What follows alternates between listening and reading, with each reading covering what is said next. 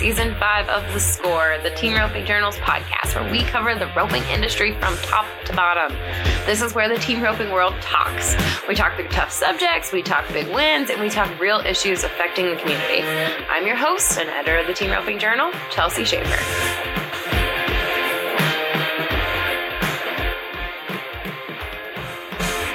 Hey, everybody, this is Chelsea Shaffer. Welcome to a bonus episode of The Score. This is a full length, exciting off week bonus episode of this show.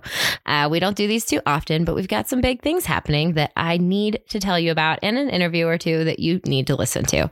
So, if you have been paying attention to the last few episodes, we have been dropping interviews with the winners of the Riata Buckle uh, with our friend Drew Stewart. He's been filling in for me because he talked to all these folks right after they won. You can check out their videos of their interviews at Buckle um, on Facebook and on Team Roping Journal and roping.com's Facebooks.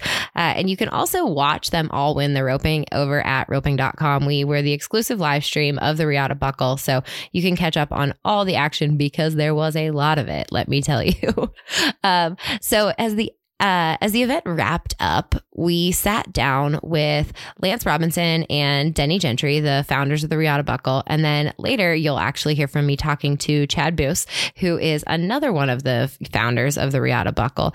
Chad and Lance, they were the founders of the Pink Buckle and the Ruby Buckle. It's Chad's model that he brought over from the halter world.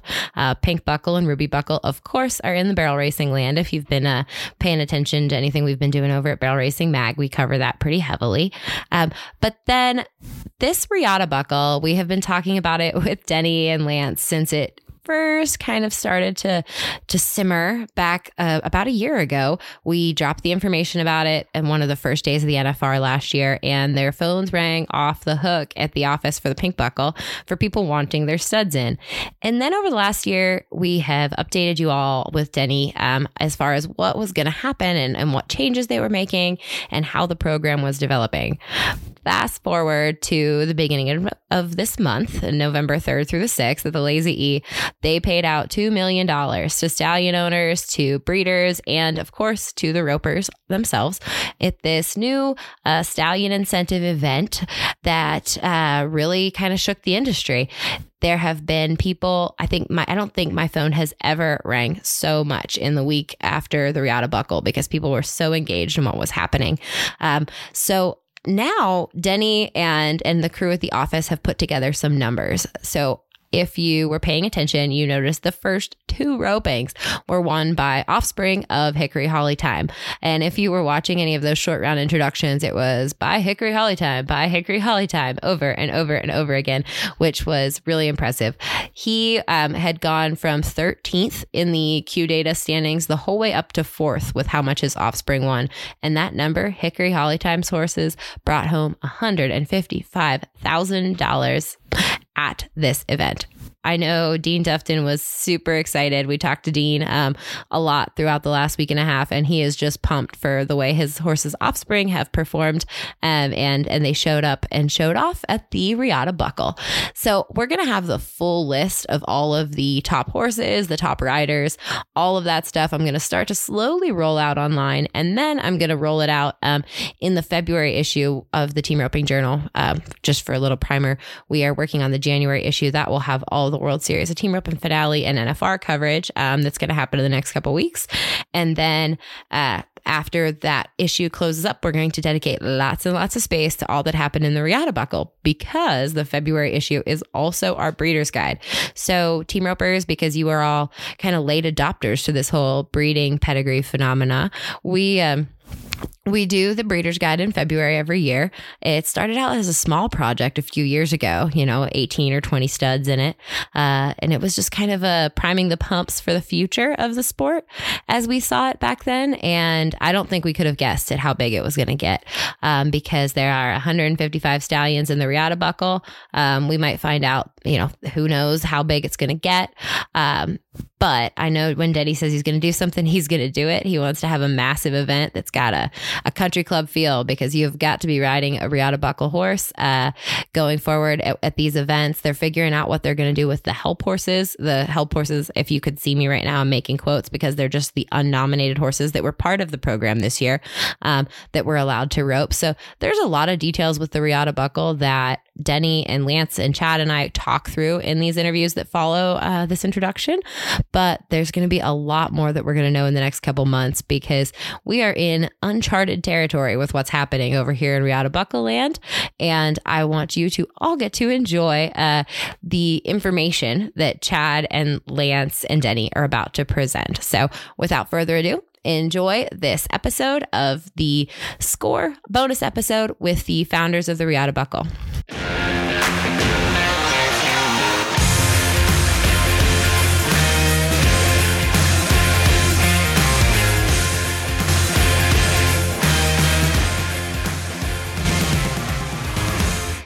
Okay, we're recording this on Sunday morning at the tail end of the Riata Buckle. Do you have any? What What is your first impression or your weekend long impression? We're happy. It, it turned out. I think it exceeded our expectations. I don't know how you felt, but I felt we were we we went way beyond where we thought we'd be the first time out. I I think we. Um, I think we went way by our, our expectations. The part of it, the part of it that I liked about it is there, there was such a feel of energy here and people um, people seem to embrace the concept and what we're trying to do, and um, you know everybody seems to want to be a part of it. And you know we all play in this industry, and it's all important to us, and a lot of us it's our livelihoods. So anything that can can move that and press that forward something that we all want to kind of get after and embrace. The the one thing that I've that I believe that that I saw come to fruition here this weekend is is that same horses, same riders, same trainers at futurities all over the country, the top and, and the top horses and the top people. There's something when you put that money up and you've got them in a competitive environment that electricity comes on. You can just feel it in the air, and, it's and and it's and not putting down anything that anybody else does. I just know that that is a thing that's always been there, and I felt it right here. It was different than it was different than a futurity. Well, and one thing that you had said I don't know, six months ago at least, was that you thought there would be high number guys and horse trainers looking for low number guys to get on their horses. And I don't know about you, but I know like Wednesday and Thursday, I was getting phone calls from open ropers trying to figure out how the lower number stuff worked. And then, and by the way, do you have any sixes? Do you know any fours? Like looking for people. Did you experience that? Yeah. Uh, if you look at the Twisselmans, all the teams they mounted, and Quinn Kesler, and and uh, even Jim Brinkman, I think Jim had probably seven to eight guys in every rope and mounted, including the, the there at AQHA and and uh, Jeff and all of. I mean, lot of those guys that had the horses had a whole lot of people on their horses. Yeah. Yeah. Um, what were some learning curves this weekend? Anything you you think you've just kind of ruminated on and want to do differently next time around? We'll, te- we'll tell you in two months. Why are we waiting two months? Because it, it needs a night or two. I get it. I get it. Um, no, I mean, there's always things to improve on, but there, we have we have a lot of really good help here that made it go off. I mean, even the chute help here, it's miraculous how they kept things going, yeah. and you can t- see their they take their job serious. They're professionals, and and uh, every, everything went smoothly for us. It went off without a hitch, but it's because of a lot of good people. But there'll be some changes that we can look back and say, did, did we do better here? Did we make a mistake there? Is there something we can make better? And that's what we want to do. Uh, the question around the, I, I, was visiting with some sponsors and some folks last night, um, at, later into the evening around around the table, and they were saying, asking, grilling us basically, what what's the next Riata? Is there going to be one next year? Are there going to be six? What's the next evolution? We're working on that. We'll, you know, uh, we've got a more grandiose plan than that, and uh, we would like to do something that made these horses valuable all over the United States at every rope. And, and that's the approach that we're going to take for a while until we we either want to work with within the industry, within Equine Network, and get that to happen, and if not, then we will pursue the same quest on our own. But I don't want to have one or two events. I want to make it where the earnings for all of these horses can apply at any jackpot they go to. And we can take and, start to attack that $70 million that exists out there and get those on those stallions records. What have you heard from the stallion owners this weekend? Have you have you gotten any feedback from stallion owners throughout the weekend? There's there's a number of stallion owners here that have talked to us, and they've they've, uh, they've really got behind it, and they're real appreciative of being able to be in this program and, and uh, move things forward. I think that I think a lot of us have bred horses and. Uh, wanted to be part of that. And I think there's even breeders now that will breed, just like Denny said, they might not necessarily be ropers, but they want to hang on to some of these to see what they can make them work. If they have a brood mare that has really, really nice foals, they want to kind of control the destiny of those horses, where they go and what they, you know, what hands they get into, so it creates value in their in their breeding stock. Every every stallion owner that was here seemed ex- extremely excited. The only thing I wish that we would have had the other 90% of them here to see what these others saw, and then I think we would, it would it would have meant a lot more to us. But I don't think, as far as the people, the stallion owners that were here, they were all ecstatic. So I mean, it, it went well couldn't believe, you know, I, I, write about all of these futurities all year long, and some of the different names that I got to write about, um, as far as the stallions, was was really cool for me. I mean, there was lots of great stallions that we all knew about for a long time that were highlighted here, but then also some of the ones that were early adopters of y'all's program that showed out here. Uh, I know the the 7S horses were all phenomenal yesterday. They and the Tongue River horses were huge, so that was cool to see. Very cool. Denny, you've always had a lot of thoughts on the higher number, lower number situation. This was an event that had enthusiasm across the board from the higher number guys and the lower number guys. How did you how did you see that? Yeah, you're right. It, it was I, in fact, we were a little bit surprised. Of course, we analyze it now; we know where it came from. But we were surprised that the that the 12 slide was so much larger than the than the lower slide, and, and we got kind of got to the bottom of that. But it, it, from a money perspective, you're going to see us balance it out using the money to balance these divisions out, and I think that's going to that's going to be one of the things that we're going to talk about for next year. We'll start off initially guaranteeing the same amount of money that we did, and then if we got nominating money available, then we'll start to talk about more. But I think initially we'll start right where we're finishing right now and say, okay, we're in for two million next year, and then we'll evaluate middle of the year.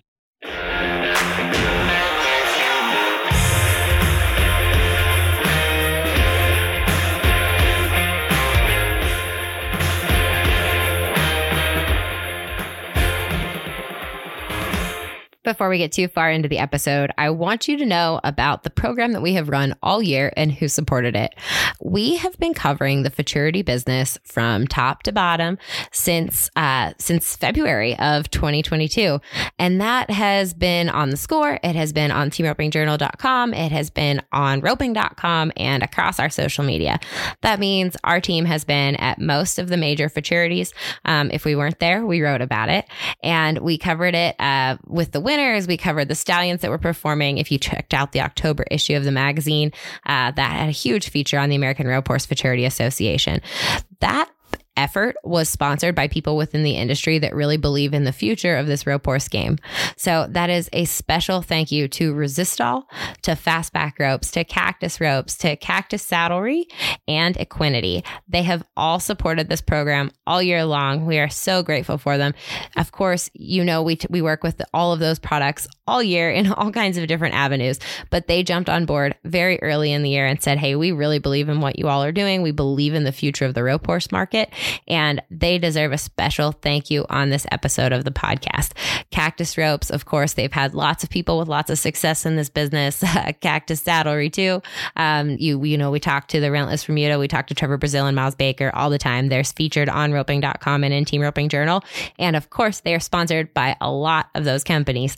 Um, Equinety, they've supported a lot of our programs and they've kept a lot of these rope horses healthy with their amino acids. So check them out at teamequinety.com and Resistol. They have been with us since the very beginning on pretty pretty much supporting all of our initiatives. They are here for the industry. They are authentic and they believe in the growth of the sport. Fastback Ropes has Dakota Kirchenschlager, who is one of our favorite trainers to work with in the futurity side of things. Reliance Ranch's Bobby Mote is also a fastback endorsee, and we got to watch his horses. Uh, man, they could really run, perform amazingly at the Royal Crowns this year. We have had so much fun with these advertisers supporting this industry, covering it in its entirety, and look for even more in 2023 because it seems like this bubble is not bursting anytime soon. We love watching the rope horse side of things, and anybody who knows me knows that this is my passion project. I am sure if you listen to this podcast, you can all tell. So Thank you again to Resistol, to Fastback Ropes, to Cactus Ropes, to Cactus Saddlery, and Equinety for all the support all year long covering the horse market.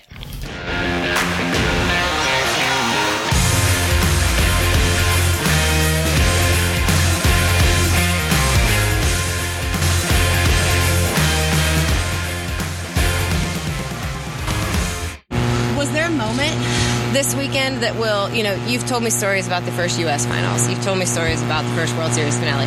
Is there a story, a moment that 20 years from now we'll be telling about this event? Anything that really stands out in your mind? Hey, you know, some, something that stands out in my mind, I don't know if this Thank is what you, are fishing for. I don't know what you're fishing for, but, and I don't want to get myself in a trap here, but haven't I haven't been to to a roping really for like 20 years or whatever you told me Quinn about. But anyway, and, and I again I've been in the horse business, so it isn't like I've been away from it. But one of the things that I was so amazed at being here was. And not maybe I just my memory's quitting me because it's so long ago that I was going to these ropings, but there was a handful of women back in the day that rope pretty good. There is a whole bunch of girls oh, that man. look like. I mean, they don't. You don't have to make a case that they deserve to be here. They're the real deal. Not just in the breakaway roping, but in the team roping. It was. I was like in big time impressed about how many women can really rope. Yeah, Brooke Wilson yesterday put on a clinic, huh? She, she did, you know, and I mean there were some other girls that were real effective here too, and it, I mean that that that just, that's just another thing that going clear back that the U.S. and the World Series has built to be able to have women like that in our industry, and you know they're awful good with those horses and and they bring a whole new clientele with them. Mm-hmm. Yeah, that's true. Denny, now you got to go watch the short round here just right now, but I'm going to ask you, what does this mean to you at this point of your career now? After what does this first event and, and now this association or this stallion incentive mean to you now? You know, I've wanted to do something with the horses forever because that's the common denominator on all these disciplines and everything, and never really have had a chance to do it. So I'm having a lot of fun with it. It's everything else I did was extremely serious and and it had an, uh, an intent, and this one here is a little bit more lighthearted and more trying to put something back into what we've done all these years, and, and so it, it, this is going to mean a lot to me, but in a really different manner. It's not something we got to do; it's something we want to do. I love it. Thanks, guys. Thank you.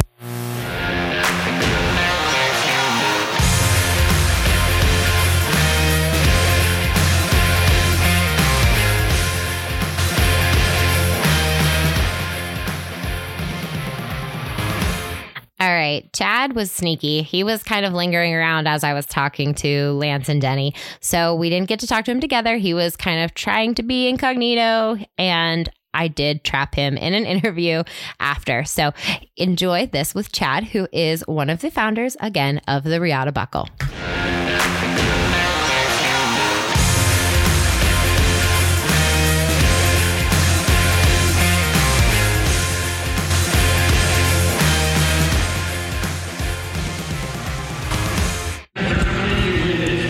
Chad, you got nominated to come up here last because you're the most important, I think. I doubt that's okay, tell me what your introduce yourself to the team okay. world.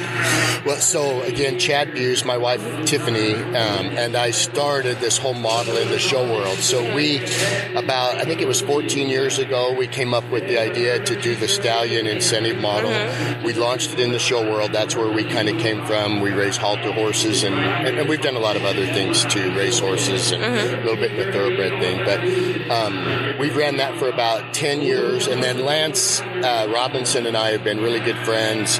Um, we do a lot of stuff together. We have a biotech company together and so forth we talked for a long time about doing it in the barrel racing world. So we launched the Pink Buckle a couple years later, launched the Ruby Buckle, and that led us to where we are today with the Riata too. And did you just get here? Is this your first day of this, or have you been here? Oh no, I, I have been here, but I had to go to the World Show. Oh, I had sure, yeah. meetings with AQHA and the Heritage Place Sale. It was and, huge, yeah. Yeah, so great, I've yeah. kind of been in and out. Yeah, it's yeah. been a really busy week in the horse industry. Really, Holy really, cow! Really, busy. That's what people were saying. There were people on my flight from Denver over here that were all like, "Oh, hey, where are you going?" And it was all a different answer for all of the different people that were all in the Western industry. Um, crazy. Yeah, it was wild. Tell me, what's your take? I guess this is this last yeah. day. What do you think about all this? Well, you know, I was I I was a little apprehensive because my background isn't in the roping. Mm-hmm. Where Lance and, and Denny, that's kind of their world. So I didn't know what to expect.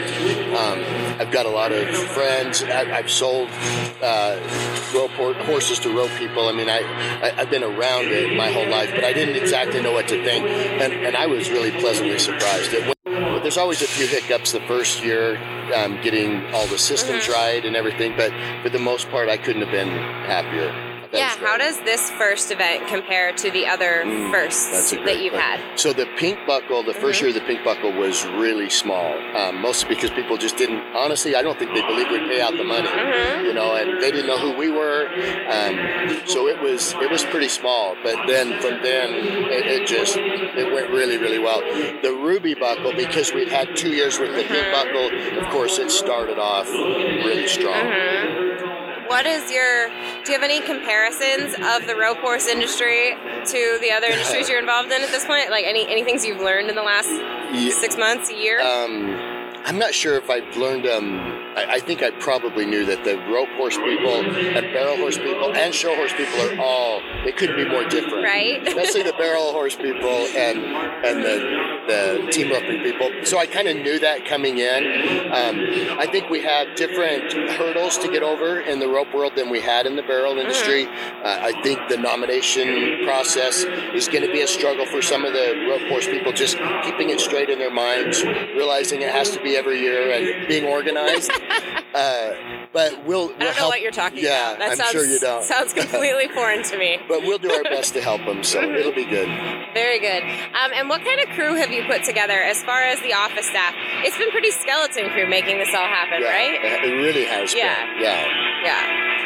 Very good. Well, um, what is your hopes and dreams for next year as far as the Riata Buckle goes? You know, just growth. Uh, again, so the model is really based to help stallion owners and breeders. That, that's what our whole program's about.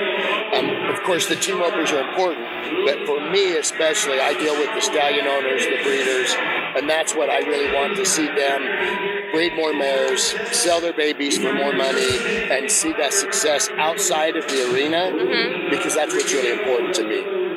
Very good. Well, is there anything else you want people to know about the Riata Buckle? Thanks for coming, and we appreciate the support. Thank you. Thank you. This has been so